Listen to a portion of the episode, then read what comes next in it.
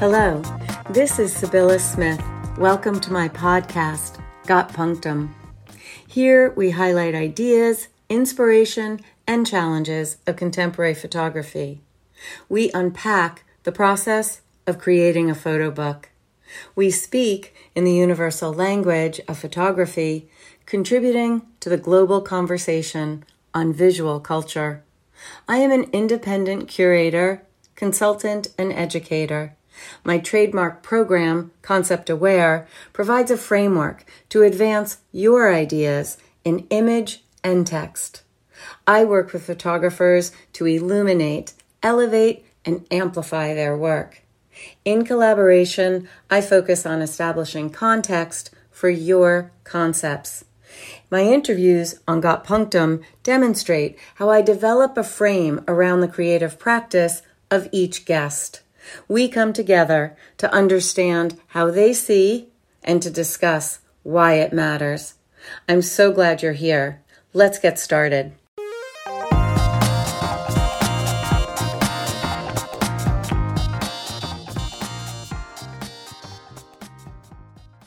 Welcome, everyone. I am really thrilled. Uh, it is an honor to welcome Odette England, Jennifer Garza Cuen, Susan Bright, and to be able to talk about this amazing project and object, uh, past paper, present marks. And as I described, I tend to um, have my introductions be an attempt for me to understand how the artists we're interviewing see. So, really, I talk about how I see how they see. So I'm going to take a stab at that. What a treat to behold the results of your collaborative process experiments. To accompany your journey of transforming overlooked materials to search for latent potential. Your courageous exploration to accumulate itinerant light and engage with moonlight sunlight, and salt water. I admire, and when I say your, I am meaning Susan and Odette together. I admire your authentic abandon. One can sense your riotous engagement, coaxing, cajoling, waiting, rushing. From what I can gather, you made a few risk assessments before diving in you had the tenacity to stir crystallized developer till it yielded the results you were after. Odette, when we spoke about your book, Keeper of the Hearth, you described wanting to create a garden. Well, the two of you have created a hydroponic one. You plant and scatter seeds that for us viewers grow and in this case, I would say they release. And what they release are questions, curiosities, and you allow us profound connection or the ability to make profound connection. We see this impact by the three essays written because each writer finds their way into your work from a different perspective. They are varied, and like a prism, they expose spectrums. It is why I described this book as a kaleidoscope. For me, your work offers a transmutation. And work like yours, for me, is a form of soul food. It is luminous, otherworldly, However, it is grounded, grounded in essential elements, as are we.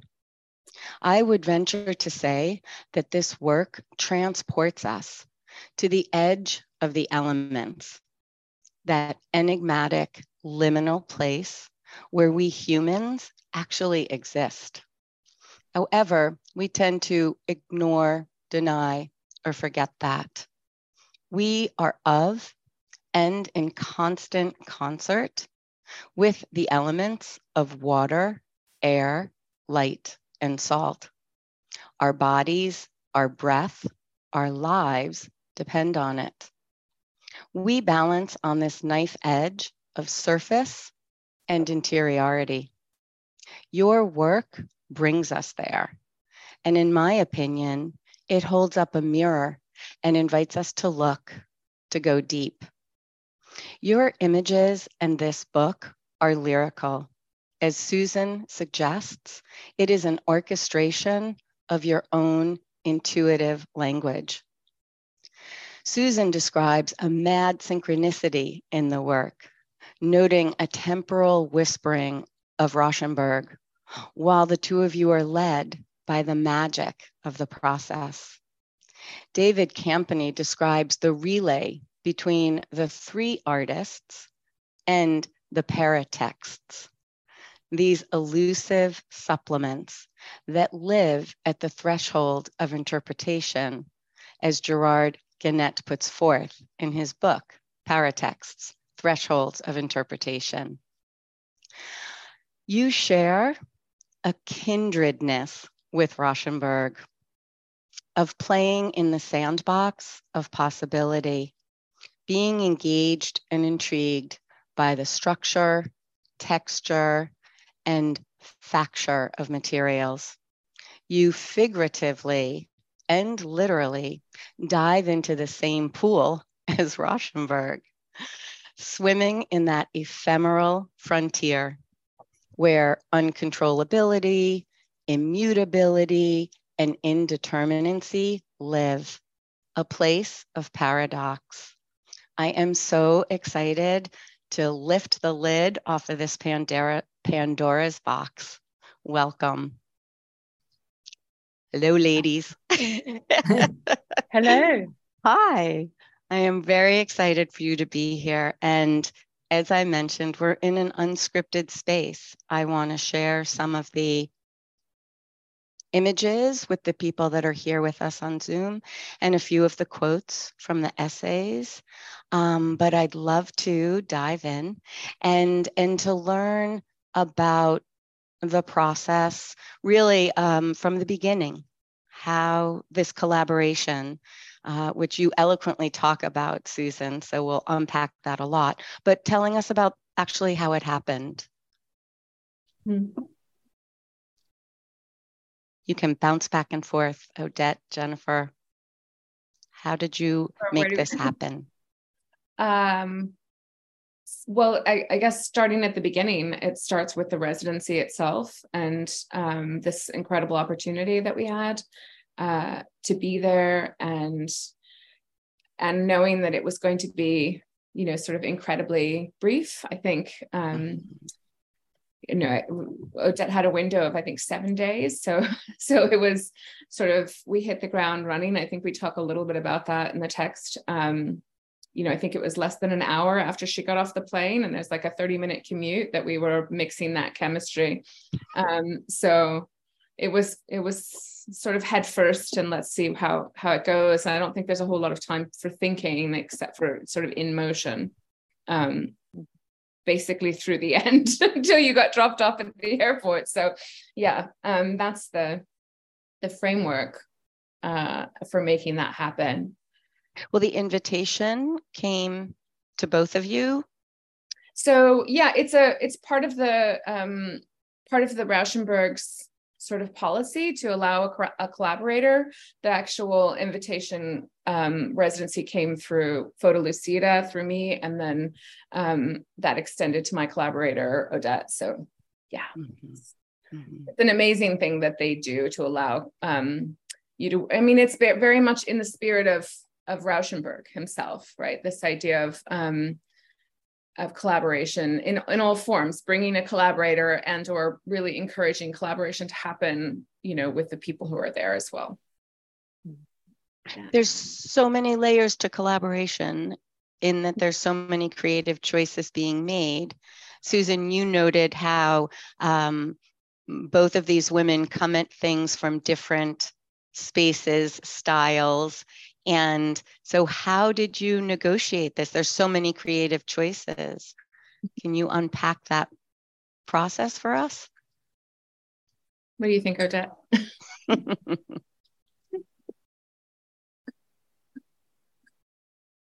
I think the question was to Susan, but I could be wrong.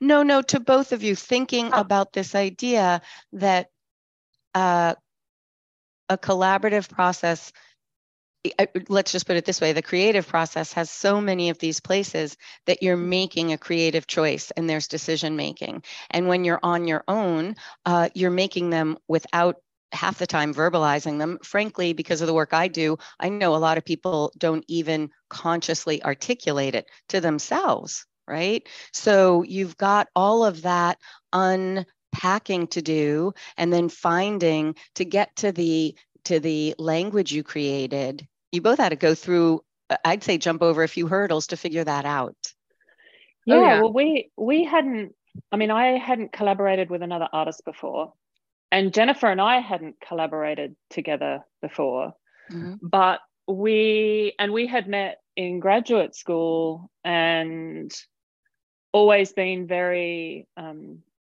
respectful of each other's work and admiring each other's processes and the way that each of us comes at photography and thinks about material and thinks about image making as a joyful kind of experimentation and also a working through of questions and when we, I mean, I, w- I was thinking about this last night. I can count on my hands and to- less than the hands and toes that I have how many times Jennifer and I have been in the same room in the past 12 yeah. years. Yeah. But there's something very special about when you know someone and the way that they think and work, and it's so different to your own, but so empowering and generous it makes you want to work together. Like when Jennifer said, Hey, how about we do this? I was like, Yes. Like what, there was no hesitation. It was just yes. And all of the logistical, what are we going to do? How are we going to do it? What's it going to look like? Didn't matter. Mm-hmm. and I think we we learned more about each other as humans, as women, as mm-hmm. artists, as thinkers, as creators, spending 16 hours a day in Rauschenberg's darkroom Mm-hmm. I'd be talking to myself and spilling fixer on my shoes, and Jennifer would be singing, and it was just this wondrous experience of, of, of two women coming together who think enormously differently, but have this inherent trust in each other's mm. ways and mannerisms. And that, all of that is what contributed to the work in terms of collaboration and partnership and community and all these big words that I can't wrap like a great definition around but mm-hmm. i think for us the way i understand them to be are actually very simple and sort of encased in a sense of love and respect mm-hmm. yeah, and like huge amount of trust i think as well i think i think the, that what you laid out there is so, so perfect because the history that we have together is what led us com- like we had this foundation of just sort of pure trust and that allowed us i think to be reckless and mm. um, in ways that neither of us because we think so oppositely we were constantly going to be challenging what that was and the other one could sort of at each decision go okay you know that like let's go down a road that i would never have necessarily taken on my own and i think um, that's how it happened all the way through with each with each choice. And it was a constant back and forth of just incredible trust in someone else's sort of in, in someone else's response to the same problem or a different problem or you know sort of i think um, it was it's fascinating to think about the amount of decisions that you make in a day. And so the amount of decisions that we were sort of you know volleying back and forth letting one person make that that that decision. Mm-hmm. um, and back and forth. And I think that, you know, one of the things we said to each other during the time or sort of as as it's as we started knowing where it was going to some degree, I mean, we, we knew where it was going after the first, say, day and a half, two days, but it would still change the whole time.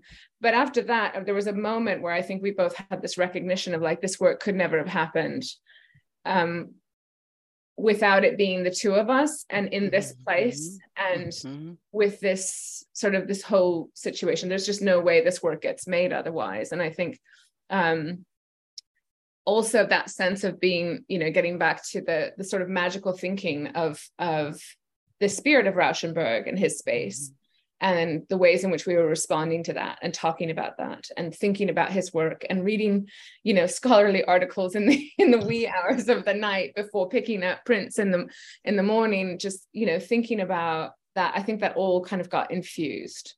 Mm, that's so fun. I mean that's another one of those layers when i think about all the layers that went into, or intersections, I should say, that made this possible. Um, I'm going to forward to um, to just give a sense of some work here um, on the visuals.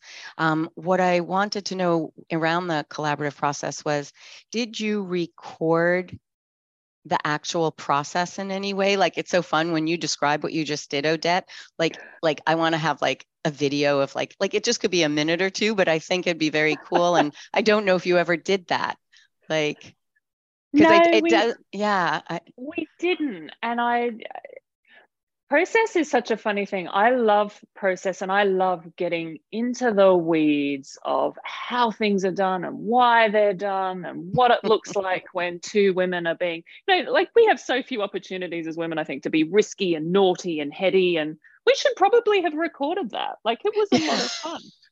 Um, yeah, but I'm not sure, like visually, that would be super be very interesting. It might not necessarily be very attractive, but we barely um, managed a few iPhone photos because we were so in it, you know. Well, yeah. it's interesting. And at the very end, I uh, of this little PDF, I put the image that you, the two images that you have at the end of your process book, which is slipped in. And it's what really got me thinking about decisions and um, you know final decisions like who does take an image or which image is used um, because it looks like that was you know you did take a picture of the pool right? And what i love is that it doesn't articulate who took that picture right? It's this collaboration. And even as i ask you the question about did you record the process? I doubted it because it's so obvious you were so in it. Like mm-hmm. who's yeah. going to even like step back? But what was fun is that um, when I asked if there was any music, because when I do a book flip, I wanted I want it to relate to the person I'm or persons uh, that I'm working with. And you both like jumped in with real memories of that. So that's cool that there's a, a playlist for sure that went with the wee hours of the morning. But I'm going to just share, um, we don't normally talk about an image specific since we're more trying to talk about the process and things, but these are just some of the gorgeous images, double spread and single, uh, that you have created. And I wanted to jump in and, and ask Susan to talk about this because Susan, you really um, you know, it's so funny. There are so many ways the fluidity of the experience of this book happens in image and text. And it's like your your words were fluid as well. It's all it all feels like i'm on a ride. Um, and i just loved this. You know i re-quoted you because i thought ooh great point. So tell us how you entered the work.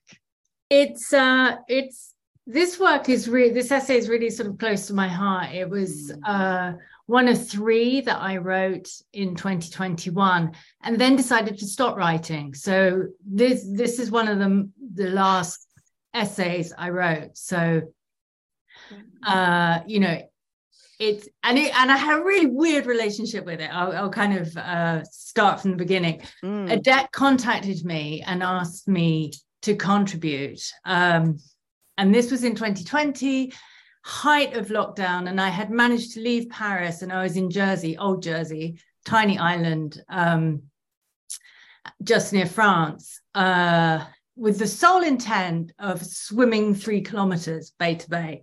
That was my mission for the summer. Ah, great. And so it was just, you know, it was one of those wonderful moments. And I just went, like Odette was saying, yes. I just went, yeah, sure. And then kind of swam and and that really fed into I really fed into the writing without a doubt because it was all about process. It was every single day. Like these two were, you know, just working. I was just working. I was getting up and failing and getting up and failing and and I never actually swam the bay the whole summer I I, I never quite made it um and so a lot of my summer mm. was thinking about water being submersed what that that kind of perniciousness of the tide and rip tides and it would just all seem to be you know a perfect storm for for this moment um so when I sat down to write it, then in London, um, and I wanted to talk to Odette and Jennifer, they talked so passionately about the process that I knew that I wanted to get that kind of energy into the essay. Uh, and I don't usually write about process. For me, the the least interesting thing about a photo, the way that I I understand and deal with photography, is not about process. It's the least interesting thing for me about how it was made. Mm-hmm. But here it's it, it flipped because it just seemed so contradictory in so many ways that you've kind of touched on that that that was the only way that I could get into the into the text I also think I handed in, I don't know, possibly one of the worst texts I've ever written because it was so I had I didn't feel like I'd finished it. Mm. I couldn't I mm. couldn't kind of get my brain in gear to finish it. So it was it was quite heavily edited. Um, and I remember having a moment with Jennifer and I'm going, I'm really sorry. The, the situation's terrible. And, you know, I, I just kind of threw it at you when it wasn't quite finished. And you were so kind. You were like, oh, punctuation, whatever, you know. Um, so I have a really weird relationship with this essay, much more than many of my other essays. So it's really, and then I just read it. I was like, oh, kind of good. Which is not how I remember. remember writing it so um, that's probably way more information that no, I think that is that. so wonderful. The fact that you were swimming is hilarious. The fact that you were in this parallel process. And what I love is you were forced to lose control too. There was an abandon that you gave into, and everything that you just described. I'm sitting here looking at the Hudson River. It's a river, right? You couldn't do full circle, you couldn't do full stop you oh no, no, no! I was in Oakland. I was in New Jersey.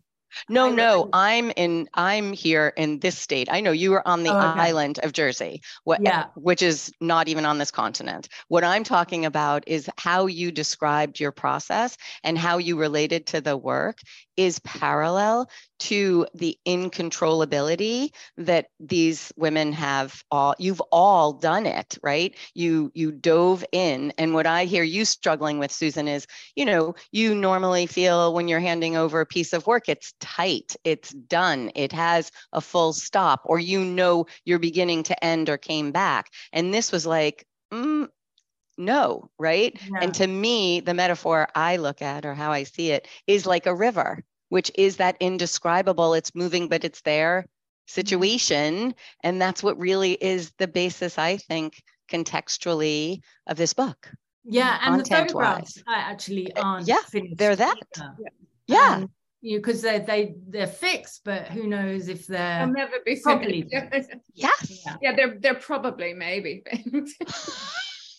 but i love i love how that that's what i'm trying to talk about in terms of this layered and intersectionality um, because it's like it, it is like pop pop pop like you just keep making this there's so much that echoes this call and response but mm-hmm. tell us about how you got to this description of collaboration like how collaboration came through to you susan because you really yeah. lead with it in your essay it's um well it's something I, I, I think a lot about with mm. photography mm. and i this is this is this idea is taken from a book by daniel palmer um, mm-hmm. called collaboration in photography or something similar and this and i think it's just kind of right at the beginning he he he he highlights the kind of social aspect of photography rather than the actual taking and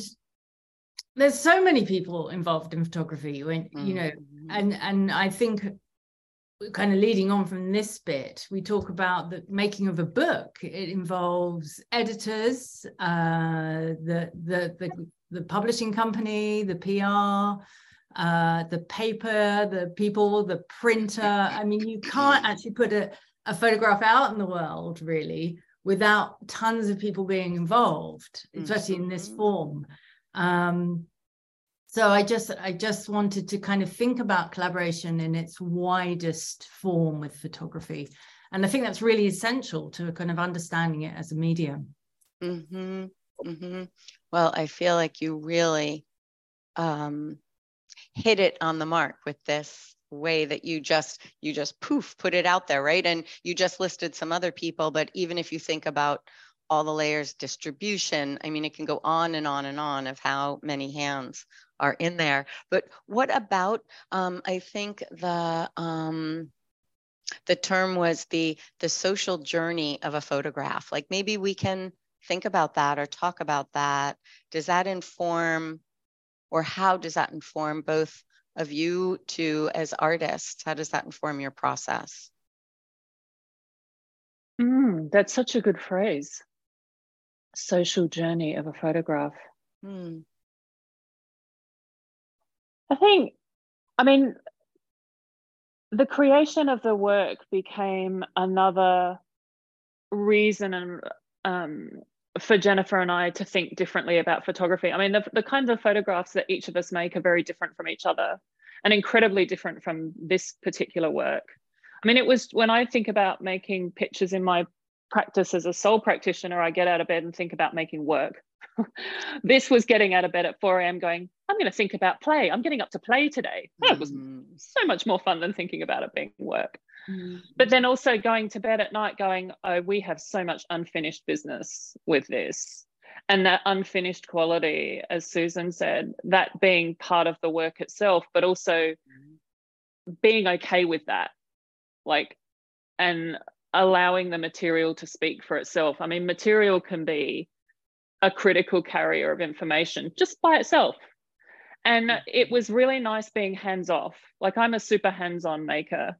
Mm. And this was a case of being hands on on the one hand, like Jennifer and I were layering five, six, seven sheets of 20 by 24 inch paper inside a bag and then stabbing the bags and slashing the bags and throwing mm-hmm. the bags up in the air and then into the pool and then watching them sort of drift by and other artists were in the pool going oh look there's jennifer's in Odette's work you know kind of swimming by and just going, okay, well, it's super sunny today and there's holes in it. And oh my goodness, it's trapped and clogged against the filtration unit. Oh, well, you know, next. Like it, it sort of, uh, there was a point where it didn't matter because we let, there was what we intended for the work, which we, which changed every day. There was what we mm. thought we would get, which we never got. There was what we did get, which we didn't expect and then loved and sometimes hated. There were things I saw that I just thought, oh, this is a disaster. This is going in the bin. And then Jennifer would run to the bin going, no, no, no, no, no, no, that's a print. That, that's, that's work. That's fantastic. And she'd resurrect it.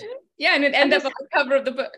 and it ended up on the cover of the book. I mean, this thing happened oh. day in, day out, hour in, hour out, where it was hands on but hands off, finished but unfinished, mm-hmm. frustrating but joyful. Mm-hmm. and and and and play and uncontrolled and all of the things that for us in our own work are the exact antithesis of that. Boy that was nice. I mean anytime any of us get to be risque against our what we're so used to oh so yeah lovely. there was this this strange amazing sort of um cohabitation of expectation and and no expectation. And i think that you know in preparation to this or thinking about it i had all these grand plans of planning and none of them happened because life was happening. And so you know we arrive with zero plan and just dig in. And i think there's so many ways in which i echo like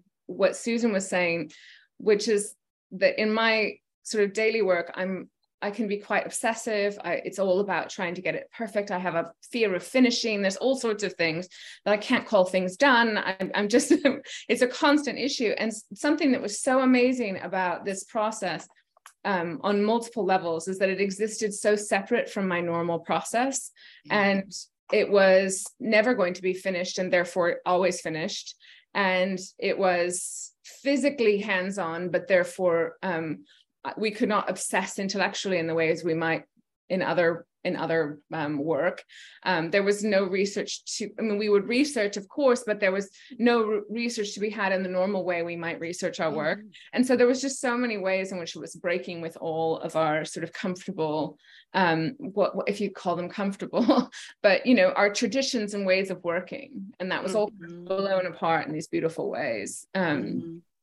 Yeah, there's a real surrender it's to, yeah, to yeah. all of that um, i'm i'm I'm wondering about this because um, I thought of this, um, and you just mentioned, um, Odette, uh, where do women get this uh, ability to break the rules, etc., or be naughty, blah, blah, blah. What I'm thinking about is the idea of it struck me that um, you two both being women, and then me thinking on women as being um, somehow birthing is a function of our very uh, bodies and is, you know, we're hosts for regeneration. So, is there something where women are adept at the uncontrollability of things uh, that we kind of have a familiarity with the wild the the nature of things. I don't know. I wonder if you if you thought about that that um, we have kind of a visceral relationship like of of of that. Do you think that played into it? Or what do you think of that i don't note? know. I was inspired by rauschenberg's ability to do that so i think there you go. Yeah. I'm, I'm not sure it's um, reserved for women but i'm sure that there mm-hmm. i'm sure mothers would have a completely different response to that. But. Correct. Great. Thanks for making the distinction, but true. So I just wondered because that did come across my mind because it was just it, it's it's yeah. So non-gendered, but a leaning into a comfortability with being uncomfortable.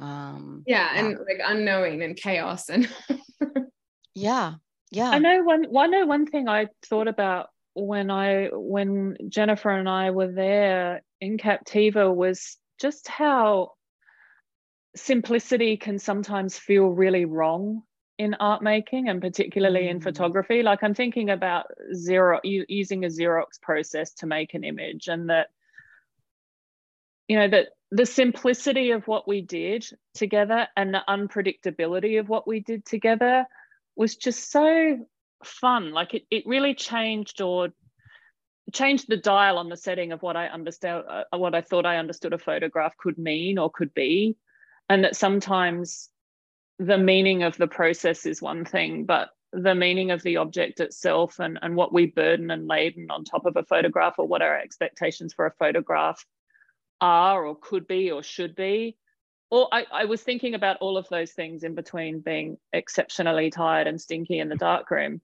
mm-hmm. um, was just about the power of simplicity um, mm-hmm. and and a lack you know the, the results are i mean the, the photographs are beautiful they're also really crude and really flawed mm-hmm. um, and so they're very much like the body they're very much like us as humans and artists and makers which i also i really like that none of this was anticipated or you know thought through beforehand this was just a mm-hmm. product of of us being together in this place and working together and also putting it aside. Like after we left Captiva, mm-hmm.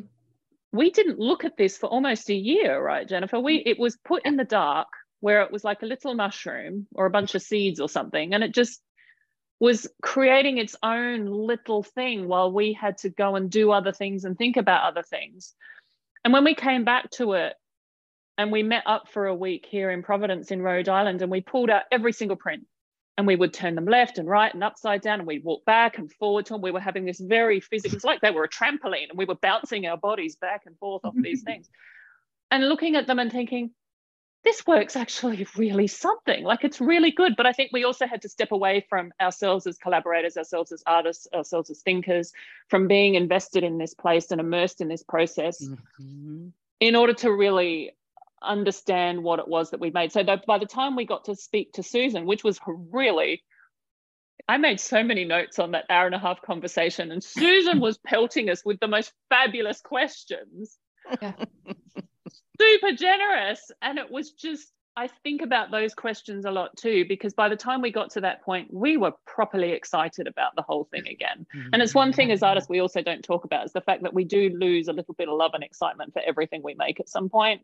Mm. But by the time we came to that conversation with Susan um, and with David and Nicholas, the other essay writers, was there were we were, were straight back into it in a very yeah, different was, way. It was a really exciting conversation. I remember just going, yeah, all right, then bye, and just like closing it. and then just like, you know, just beginning to write. It was like, like yeah, it was, you know, I was just so like, so like into it. It was like I think that actually was your thing. Hey, bye. Yeah, yeah, I was like, okay, bye. I'm done now. I got to write. I got to write while it's all here before it goes. Yeah. I'm hanging up. Um, Yeah. Uh, but I just wanted to pick up on something that both of you said about this idea of the body, and I think the body is really key to this work. Although mm-hmm. it's really kind, it is totally abstract but you can kind of feel yourselves in there. And I think in the essay too, I, I wrote about the sensuality of Rauschenberg in that pool as a young man. Mm. And I think all that kind of seeps through uh, mm. the pictures, even mm. as you're just flicking through it. They're kind yeah. of, you know, they're they're sensual and they're sexy, some of them, and you and you don't know why.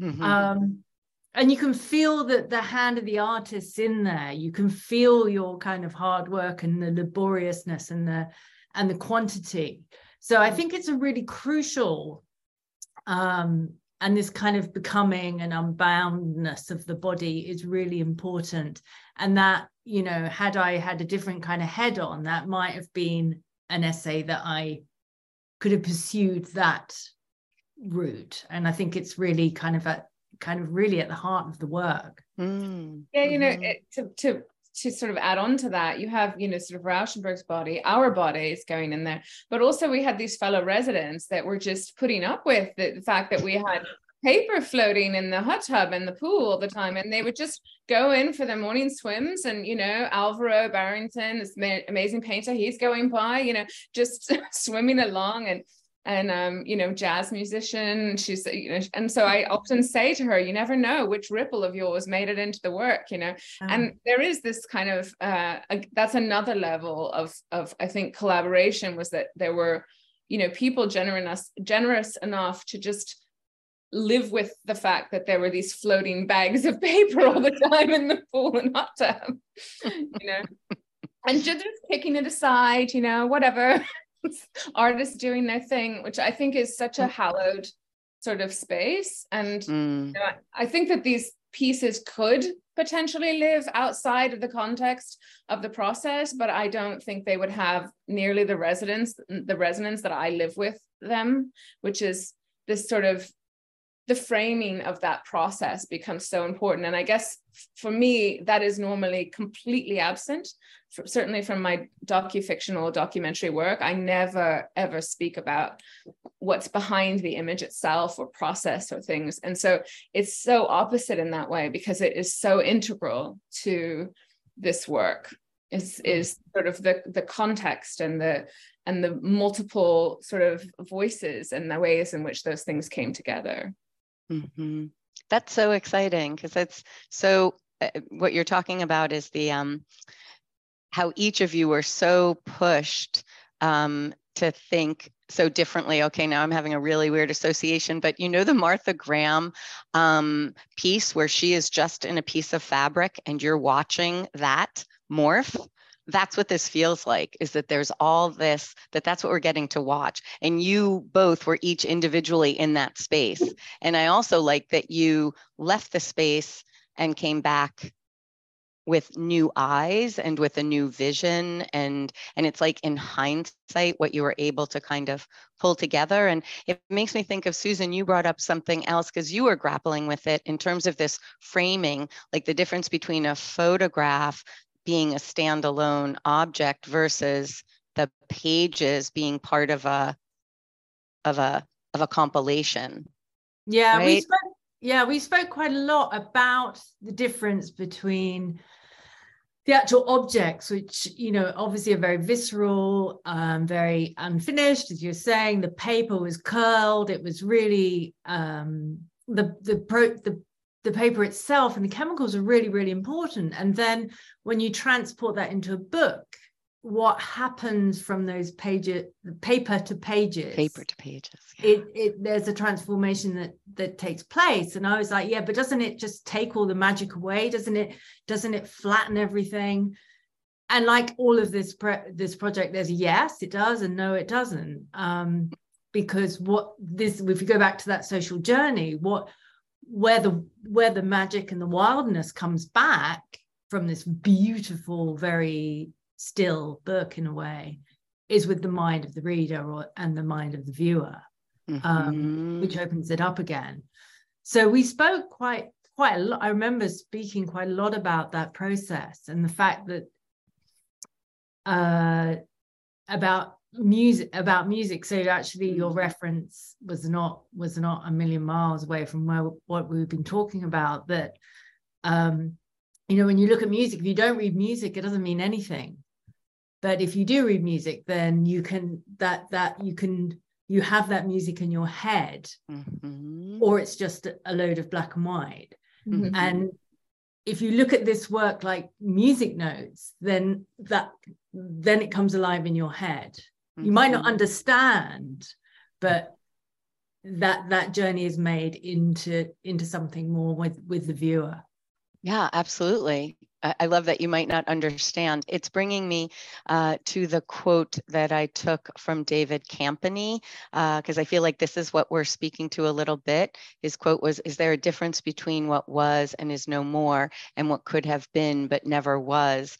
And, and I found myself going to that quote about, you know, the tree in the forest, mm-hmm. right? It, it's really interesting what uh, opens up here in terms of, um, and I, it was really interesting to watch the three writers work with the work and where you each were brought is fascinating to me. And and somewhat i mean if you really think about it um, philosophical some theoretical some personal it was just such a weaving. Um, so yeah did you um, when i'm curious because obviously there's all these layers and intersections.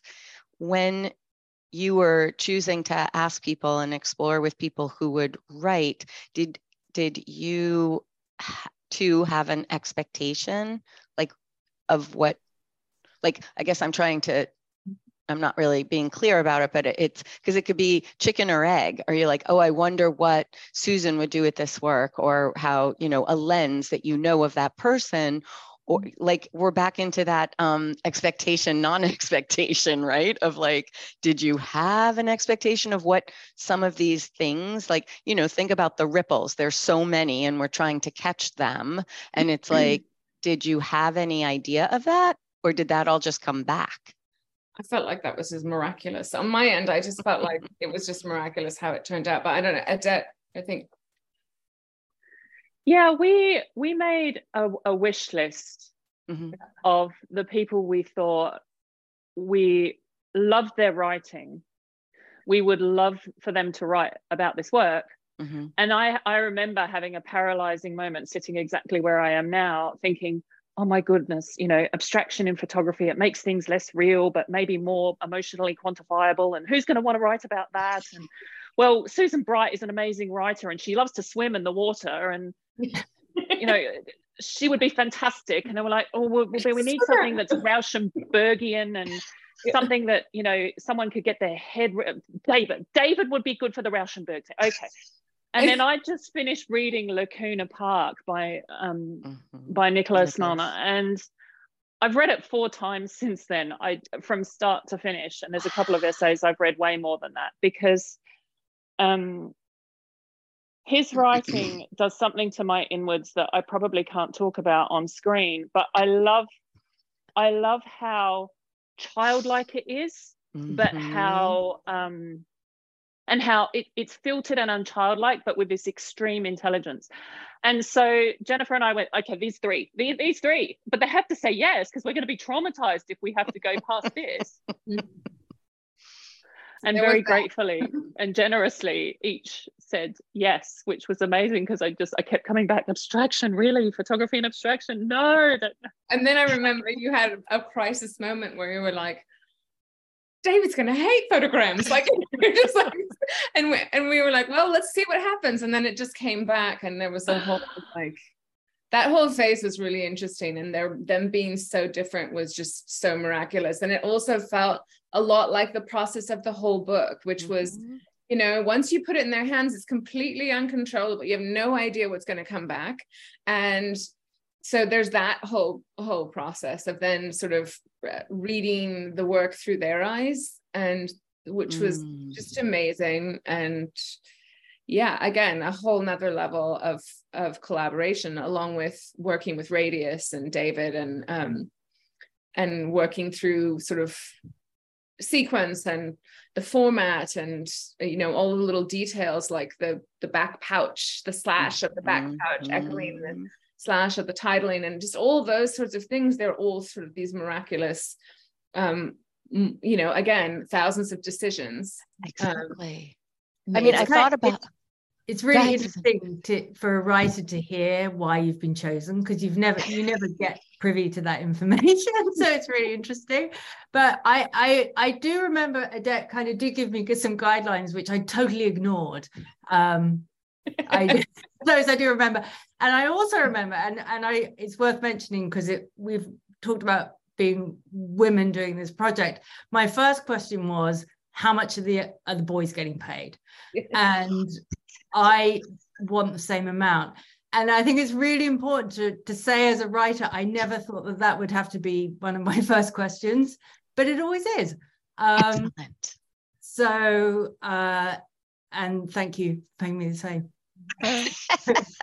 yeah, I and remember thank you. writing to you and saying, "This is how much David's getting paid." So I was like, "Okay, good." Like, yeah, it was yeah, perfect. yeah, that was a moment. Wow, those yeah, super important question, super important upfront question, uh, and uh, yeah, Excellent. That's so good to hear. And to think about um, how you're getting the perspective. That's what I was trying to understand. Like it's it was such a journey with each of the writings. It was really wonderful. And that's why it was that uncontrollable, serendipitous, you said miraculous, that that all just echoed. Really, really fascinated me. Um, I was thinking, I'm going through these because I am just giving a flavor of what some of the work is. Um, we have names want, for some of them too. Like I know they're all I, oh, titled, which is mm-hmm. you know oh, another cool. thing in and of itself but yes. like we, jennifer and i would walk around them going that's you know the cow image no no no the other one the one that looks like the explosion oh no the other explosion the one where it's like sci-fi yeah the, oh, the one that's like a gamer oh yeah yeah that's yeah that's right well, we had these funny times and we knew exactly what I was like, I know that I know exactly the boys who will like this one. but it looks like Star, you know, Star Wars or something. Yeah. mm-hmm. That's so fun. Well, I was going to ask, and you alluded to it, Jennifer, that uh, the whole idea of then walking into the collaboration with Radius and all those decisions. And because I think of them, like there's nothing superfluous in this book. Like, and I've read every text more than once, and I don't know how many times I've looked through it at this point, but I think about all those choices, right? This idea that in in your little booklet, which is the um, smallest piece of the package, you end up writing. Talk about punctuation, Susan. They just use slashes. Boom yeah. slash boom slash. It's like that's how I think. I loved that it was written like that, and and of course there's no black all the text is these beautiful grays, the end papers grays, and then talk about mushroom. It is that gray brown like color too. And so all of those are choices. I mean, Jennifer, you mentioned the slash um, in the back of the book, holding the essays being like the slash in the title. Like that's the kind of layered conceptual uh, genius and magic that I think happens when you collaborate because you get all those perspectives from all those people thinking differently about something very specific. I mean, are you kidding? Thinking yeah. about your your your font. Yeah, and the thread. Big decision. You know, yes. Thread, Bravura orange thread, you know. I love the orange. I actually noted it and it's like they're sitting right here and it's just it's so beautiful. And and yeah. Yeah, and even when you're reading this cuz I was trying to lay it flat to photograph your your process book and um yeah, all those details not lost on your viewers, but really hard. And that's what I think collaboratively is is so exciting that you meshed in ownership, right? And uh, David talks about provenance, right? And it's this whole idea of like, again, uncontrollable. You know, Rauschenberg obviously has a hand in it, you know, yeah, from afar, right? Like, yeah, very. Yeah, I mean, that's, we're, we're very thankful because, yeah, very thankful to Bob. But I also think that one of the things we mentioned to each other is that we're sort of free to love it in ways that we've never loved our own, you know, work that we do on our own. Mm-hmm. Um, partially because of all these collaborative aspects. And um, I've never loved work more because it's not mm. just mine. And I think that there's, you know, something profoundly um, human and humane. I don't know, something that we can really think about there because um, you know, I think so much of the art world does end up living in this space of ownership of my own or my vision or this the sort of genius narrative. And this is the opposite of that. And that's, I think, very much also in the spirit of Rauschenberg's, you know, sort of, you know, in a different time breakage of all of that. And um mm-hmm.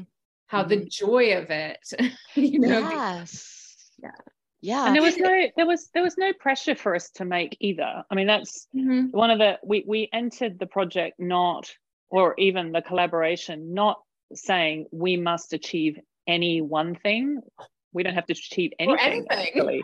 yeah. like our achievement could just be spending time in the same place together and swapping stories and enjoying conversation and that would be perfectly lovely and that's but, that place you know they say like yeah. we don't we don't want you to feel like you have to produce at all there's no expectations of anything so oddly enough you know that's where we end up producing well isn't it yeah. interesting though because this point that you're bringing up has so much to do with again layers that we should be thinking about in terms of ownership but in terms of what is it when it's our voice what about this idea of almost a sense of responsibility.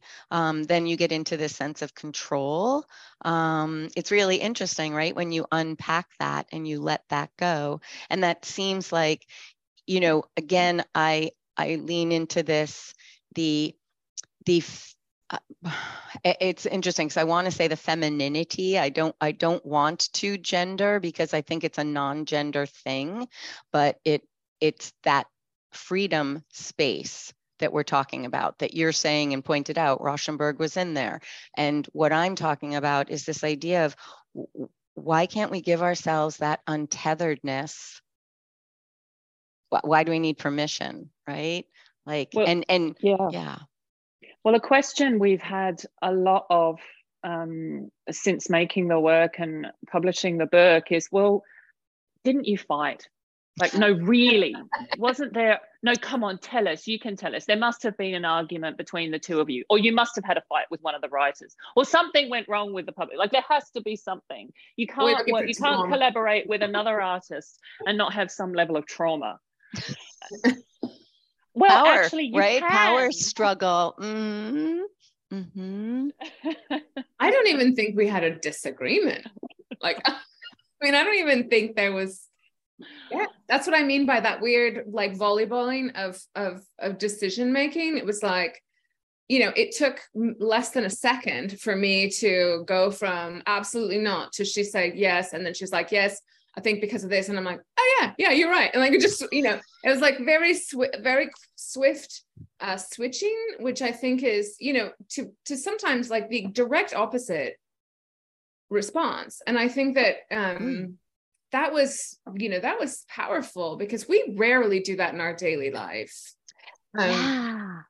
You know what it's funny as i was writing and thinking about it and this idea that you really give us this whole experience uh, sorry for the uh, the, the shades of gray, but it's like this idea that that that black and white are extremes and mm-hmm. those are so limited and there's such endless possibility in the middle right mm-hmm. and like you were talking like like yes no like this is crap it's going in the in the in the trash and you're pulling it out and it's the cover of the book like it's that kind of really amazing relay but mm. But you know and yet you have to make decisions. So we know yeah. we're aware of gray but you have to make a decision which is essentially going to be a yes or a no one way or another. And so that's i think what you know the the amount of other things that might have happened um yeah.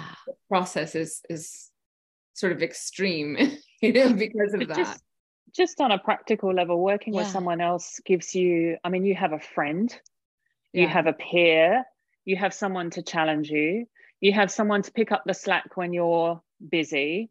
You can play to your strengths in a way that you can actually hide away all your nasty flaws for a while because you can just play up your strengths and the other person who has not all of those nasty flaws can play up their strength like it, it's it's so much more workable as an artist in a way that i had not appreciated collaboration could yeah. be when one of us was truly busy or truly concerned about something the other one could take the lead.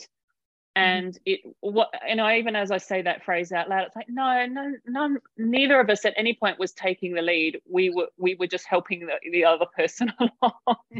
Yeah, and the project along and the process along uh, you know. We were just moving forward. However that yeah it's like I, I don't think ever I felt like oh I'm I'm picking up the slack of it never once and I think the other thing is the other thing that really helped us was I think we both have an extraordinary work ethic and then the mm. respect and sort of um, trust in each other's abilities vision work ethic sort of all of it that and that's huge because I have tried and I think this is one of the horror stories of collaboration is that um, I ha- and I have tried moments of collaboration where the, sometimes the commitment is just not the same, or um, mm. people are just you know, and so one person you know ends up feeling like they picked up the whole thing, but they're still in a collaborative system, and so I think that just never ever entered uh, our, our process. Um, I, I think that there was just this very natural sense of like, okay, you got that, yeah, okay, you got that, you know, mm-hmm. sort of back and mm-hmm. forth. Um, mm-hmm yeah and can I, I ask you, can I ask a question about yes. it? It's like when you're um you, you know you followed the process you followed the magic and you you did this i like this phrase you said you know you are thinking through making so mm-hmm. when you received the essays did you learn about the work through what the other people had written and if mm. yes what what was that because I get that all the time. I I curate a show and I don't I work very intuitively, and then it's only when I sort of read all the reviews and the kind of peer journals I go, oh, that's what I was doing. Um, there was so, so I was just wondered what you learned about the work through through the, the, three other people writing. Honestly, I could spend an hour on that, but uh, easy. Uh, yeah, yeah. Easy. I think there were so many ways that you approached your essay that um, it hadn't occurred to me just the ways in which you you started off like that how you basically build the essay is both this and that at the same time. And um and that took me on a you know on a road. Um the physicality it's not like i didn't i didn't know it. Of course i lived it but i hadn't thought of it the way that you were thinking. And so no i mean i think it's it's it's really incredible to be able to enter someone else's mind and their approach to your work. The same thing is is hearing you your introduction. I was like i want to read this again you know because it's a completely different it's a completely different like person filled with all their experiences and understandings and everything they bring to it interpreting the same thing which i think was the glorious part of odette's book keeper of the hearth was this just amazing sort of uh, diversity of response mm-hmm. to a single thing. So it's such a huge privilege um, to to to get that, and I feel like I, I learned a great deal on um, through the whole process. So mm. I don't know if Odette has specifics, but I just... yeah, I one thing specific to your essay, Susan, is that I learned that I will never fully know or understand anything I put my hands to in terms of making, mm. and that I don't mm. need to. It, the, mm. the way I read it was like there was a it was like a pressure off that I don't have to mm-hmm. because mm. I can think of it as being this act of like freestyling my way through chemistry, through process, through all of these things. And I don't have to know the intricacies of every stroke because that's not the most important thing that I am bringing to anything that I touch when I am creating, whether it's by myself or with someone else. Ah, and I think it's because that. the generosity of your vocabulary is so open to um, to allow someone as a maker to think that way. It was very different to David's. Like there was a word in David's essay, which we've talked to David about, that I re I one word I might add that I really struggled with because my interpretation of it was so different. Um, and you know the same for Nicholas's essay, which didn't talk about the work really at all. Mm-hmm. Um, so each of them provided a kind of insight to me as someone who also writes, not well, but who also writes, um, gave great pause for thought about why I feel like I have to really understand everything, like which I don't. Like I, there is great beauty and wisdom in not knowing. Mm-hmm.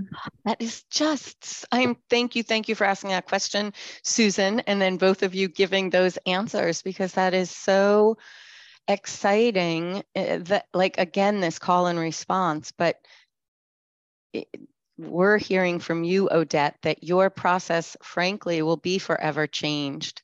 Your your sense of moving through without having to um, dot every i etc is it, it's just got more expansive. Mm-hmm. and what's really interesting is it was it was a collaborative process right? You're already doing that but susan's words really held up the mirror that help you see and articulate this one way and then realize like there's more ways right? And it's just right. it's all expanse expanse. Well, well it's yeah. I think Susan, Susan, Susan's mirror lives right next to me all the time. Like that should be a book in and of itself. Susan's mirror. Like that's a beautiful phrase. Do you think it's, uh, it, it was this seminal moment for like it completely changed my relationship to work as well. Um, the whole experience of it. So, mm. it, and I think that that's at, at their absolute best that's what residencies try to be mm-hmm. um, uh, but i've been on a lot of residencies and that's that that doesn't normally happen so i do think that the magic of um, this particular residency this particular collaboration all of these voices how it came together in a book and all of those voices was uh, just massively like it was a huge shift mm-hmm. um, and and i think just embracing something that's so different from your normal daily process of course. How can it not influence everything? Well and also uh, this is it. Um, like when i'm working with my concept aware way of looking at things that reflection doesn't often happen, that articulation, just what you witnessed between what Odette did because of Susan's words that then moves Odette somewhere. Um, I go back and I give this example, I've given this example before. I was being introduced um, to give a lecture and someone said, Sybylla's been thinking about creativity her whole life. And I literally felt like someone threw water on me. I was mm-hmm. like, why didn't I think of that? Like it is the most basic, simple, like, right? It is what I do, but I'd never put it in that simple language. Talk about simplicity. It, it was so empowering. It's like, damn, you're right. I have been thinking about this, but I didn't see myself there. So well, I love simplicity. It's like it, they, they gave it to you in a very simple, almost like mantra like way, and it makes it so much easier to sort of hold and contend with. Yep and I, I, I do think that that's uh, the sort of miraculousness of of collaboration in general. It reminds me of linguistics. You know, mm-hmm. linguistics changes and shifts when you're around different people, and you know the accent switches just a little bit, and it can be very subtle, or it could be a word that you pick up and and i think that you know existing with people in a you know close space and collaborating with them is like that you sort of develop eventually that becomes its own language Yeah, yeah, super, super. You're making me think of so many things, but I'll try to reel in and just focus on this last page of this process book. And this really spoke to me, right? It, that you you made decisions to include this. You made decisions to photograph. So can you just talk about that? Because I thought it was it was so funny because it's the very you know other than showing us the box from where you got the material, it is again the very last thing and i'm like damn if you don't like give me all this to think about on the last page right? Like um, how did you get here? How did you think this was purposeful on some level Oh, it was absolutely purposeful. I think. So how or why or tell us about how that happened. I, I think the darkroom tray and that sort of blackness. I, when when we sort of were photographing these images in this in the process, mm. oftentimes it was quite frantic and you know just oh get some pictures of what we're doing real quick, you know, and then um, photographing the pool at night. Well, that was a main. Uh, that was oftentimes our drop off, right? Um, we would drop off a lot certainly at the beginning we were only leaving them overnight and then we and then after a while we started bringing them into the days as well so at the time that we made the pictures i think um, it was just part of the process of documenting what we were doing as much as we possibly could while working but when we were looking back at them i just thought you know i think that i was in love with this echo right of mm. um, these pools you know as as we might think of them. And and the way that they interacted as photos was kind of amazing. So totally. I mean it to me it was genius and it was like it spoke to everything right? It spoke to ways of seeing. It spoke to seeing things that are there that are not there. Yes they're pools but it talked about abstraction. Neither of your names are on e- either of these. I knew that it there was purposeful taking making and then putting together. So I don't know. It really was for me like a real poof of a um, lot to think about in a small space. Um, and kind of another one of those echoes that what I really love is you you can't articulate them all. When I was trying to um, conceptualize my thoughts about it, uh, the image that came to me was the water cycle, right? And this idea of it going through condensation and gathering, and you know, it's a it's fog, it's cloud, it's rain, it's snow, it goes back, right? And I almost feel like what you guys did for me the, the the visual is like you're the the droplets that come off of the water like the condensation coming up and it's like oop there goes one oop there goes one and that's what i that's why i was like how do you even capture them? And the fact of the matter is i guess we're all learning you don't but it's great fun to get in there and try and to to know it's like the effervescence of it right? And to actually relax into the fact that it's going to go through a cycle whether we're in control of it or not the first paragraph that I wrote for, for the essay, these pictures, through their pacing in book form and by what they admit and what they include when viewed individually, seem to be in slow motion. But can photographs move or appear to be underwater? Is that even possible?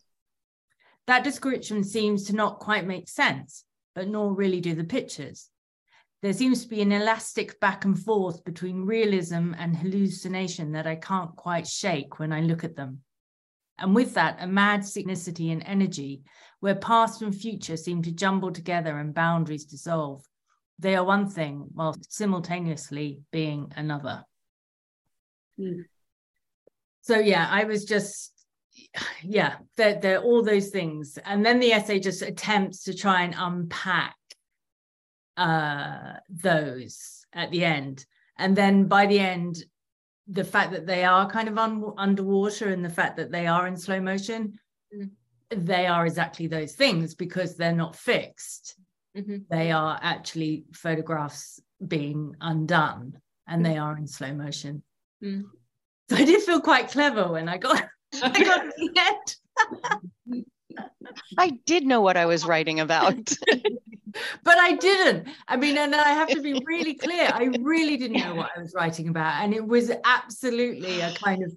As I was writing, we go through that yeah. journey with you, though, in the essay, and that's mm, exactly. Yeah, yeah, and it was very much echoed the process of uh, both Odette and um, Jennifer, and where they might have felt very enlightened and uh, liberated by that process, I kind of felt the, the opposite. And I was like, you know, I'm done. Um, and and it really did, you know, along with that, I mentioned these other essays that I wrote, I kind of felt like it was it was a finish it you know it was the process led definitely led me somewhere um mm which is not how I've ever felt before when writing. So, like I said, it mm. really is a kind of very uh, an essay that's very close to my heart. Mm. I keep getting this image of um like going down a river in a tube. Like all of us, like it would be, it's a hysterical thought, but it's like what it feels like, right? Just bobbing along. Life. yeah. I saw a synchronicity I just am going to say because it cracked me up when I thought about how parsimonious the choices were in the book, especially about text, and then that you're you're asking Nicholas, who is all about text and image, um, to weigh in. But your titles for your essays are literally couldn't be shorter. 3 mm-hmm. words, two words. It's three. It's four words, three words, two words. Mm-hmm. That's it. Yeah. Crazy. Yeah. and they all get to something so different. The interesting thing about lay flat and then depths right? This idea of um you know the depths are really sort of susan really talks about the depths and and then um you know and then he talks about and then nicholas talks about the surface right? And this idea of like um floating along the surface and what flatness is and and and uh, all of that. So it's really great. Mm-hmm. i mean i was th- just on the process book that i don't know if um Odette has a memory of this, but I remember having this discussion with Odette, and she was, you know, so adamant. She was like, if we're going to have it, it's got to be, it has to add something, and it has to be, you know, this. And it was like, no, it has to have full content, but not a lot. And then this is like, and so finding sort of what what that would be after having collected quite a mm. like a lot of, of sort of process and ideas and images and thoughts and everything and sort of to parse that down so that was a big um, moment too. I don't know uh, what your response is to that, Odette. The process. It sounds like. I mean, that sounds like me. Like yeah. very practical. Like, it's just like it's got to have a. It's got to have a purpose. I think it. I you know I keep there's a few phrases sort of circling my head, which is one about making sense and the fact that I I struggle with that a lot. Like not everything has to make sense. And there and not and and undoneness um, to sort of extrapolate, expand, and butcher Susan's beautiful term.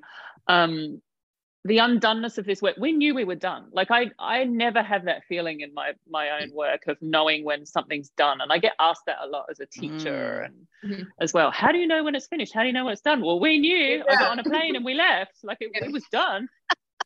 Yeah, because it doesn't get to be made anywhere else. That's it. This that was it. There was a period, whether we liked it or not yeah. right. But then the undoneness came in in then working together to figure out what was the work and what wasn't. And even before that is it work? Is, is it finished yeah. work? Is it work that deserves and sh- should exist in the world? And if so why? There were these very basic fundamental questions about the work mm-hmm. that Jennifer and I came to with very different perspectives, having let it sit for a while. But it was the same in thinking about the words to go around the work and what we wanted. I'm so glad, Susan, you ignored all my rubbish notes. Um, because they were terrible. I'm so directive. Um, but you're very you're very practical and direct, and I'm like this wishy washy. It's so funny because. well, that's the work, Jennifer. Like our work is like that. It's wishy washy and it's so great and that's how come Susan knew to describe that. She was like, I'm sure she's getting it in stereo, going, oh my God, they're coming from such different places. Yeah. That's great. I can't make a decision to save my life. And she's just like, boom, boom. that's great. That's great. But I think that's really inherent in the work. I mean, it's it's there. You can see it. You know, it's yeah you know again it's it's that push and pull you know it's it's really crucial crucial to to viewing it and understanding it. Yeah. Yeah. I have it's a just, quick question. Oh um, excellent. uh that which do you prefer the book or the prints oh wow. We've got to take one. You know. no, really? yeah, it can't be black prince. and white. I think I think, well, I, I, we just had the most amazing experience of seeing the mm. prints like hmm. all up in a big gallery space in a beautiful, like brutal yeah. museum. So that experience was sort of extraordinary, but I don't think they're the same thing. And I think this is what I talked to you about when we with the essay thing happens. I think that they've always lived as both a collective and separate. You know, they were they were made sometimes together, brothers and sisters, you know they came out of the same batch sometimes. And then they were you know separated orphaned moved apart. And then they were stacked together for ages. And so i do think that you know the book is is a completely different experience. I don't think they can be comparable. And i think that's an amazing thing that work gets to exist utterly differently. Um if my house is burning down i'm saving the prints susan. Yeah okay. Yeah. But that's only because book lives anyway. So yeah, I'll save the prints. All right. But they no, I totally agree. I mean, they are very different things. I think we each have we each picked out three that we liked. Of course, we had no trouble picking because the things the ones we like are very different between us. Opposites. I was like, but, you want I want great, have it. yeah, like just take that.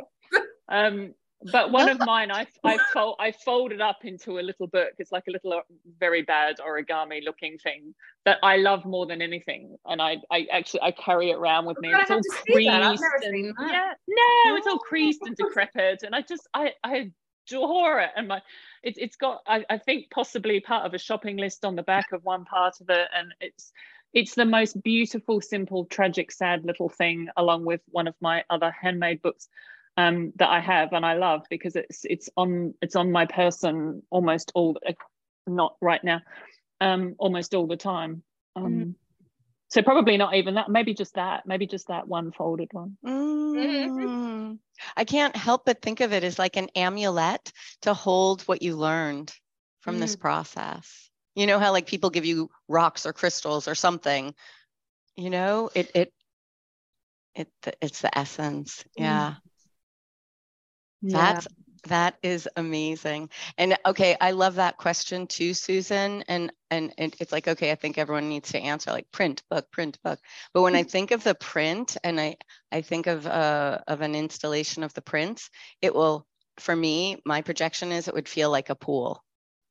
It'd feel like I'm in a pool. Hmm. I don't know. Hard to choose. What do you think, Susan?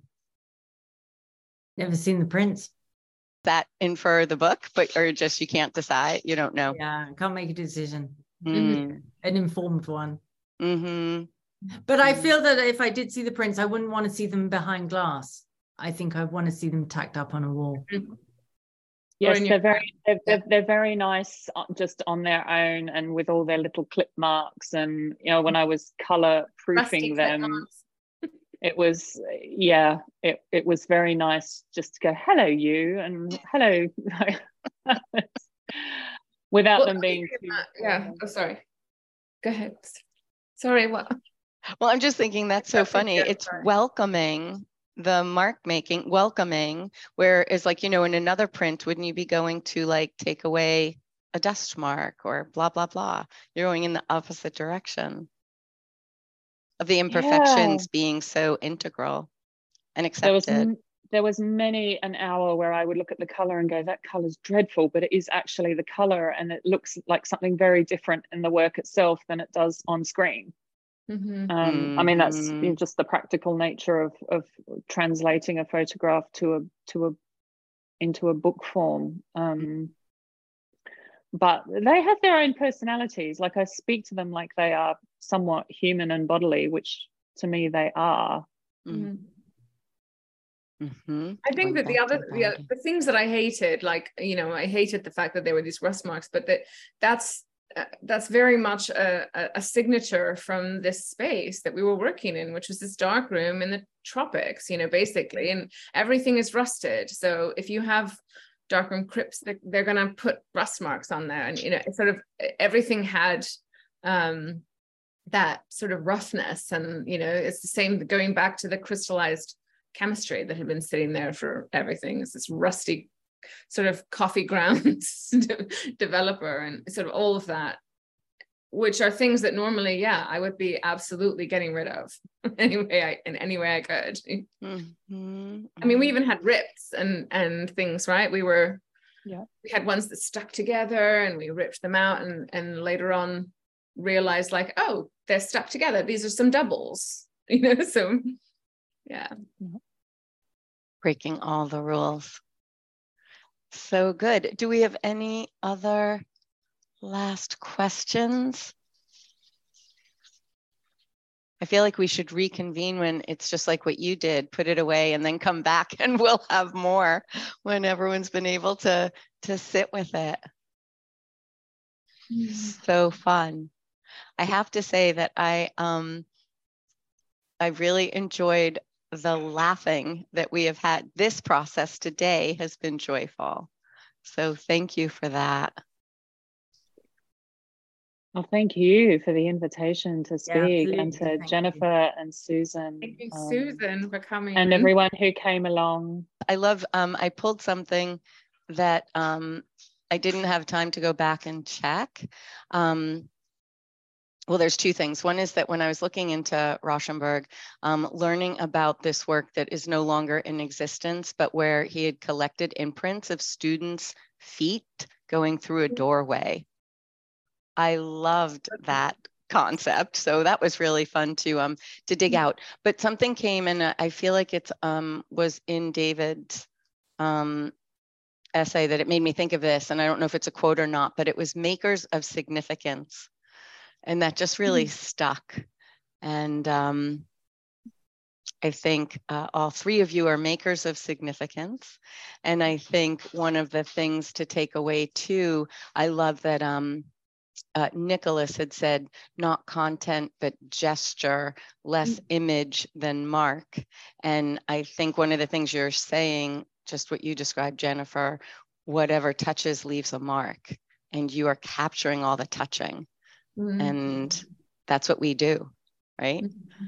So, yeah. very cool. Mm-hmm. Yeah. Well, thank you so much. Thank you for your your work and uh, your collaboration and the thoughts and the time. Thank you. Thanks very much. Likewise. Thank you so much. Bye. Bye. Bye. Bye.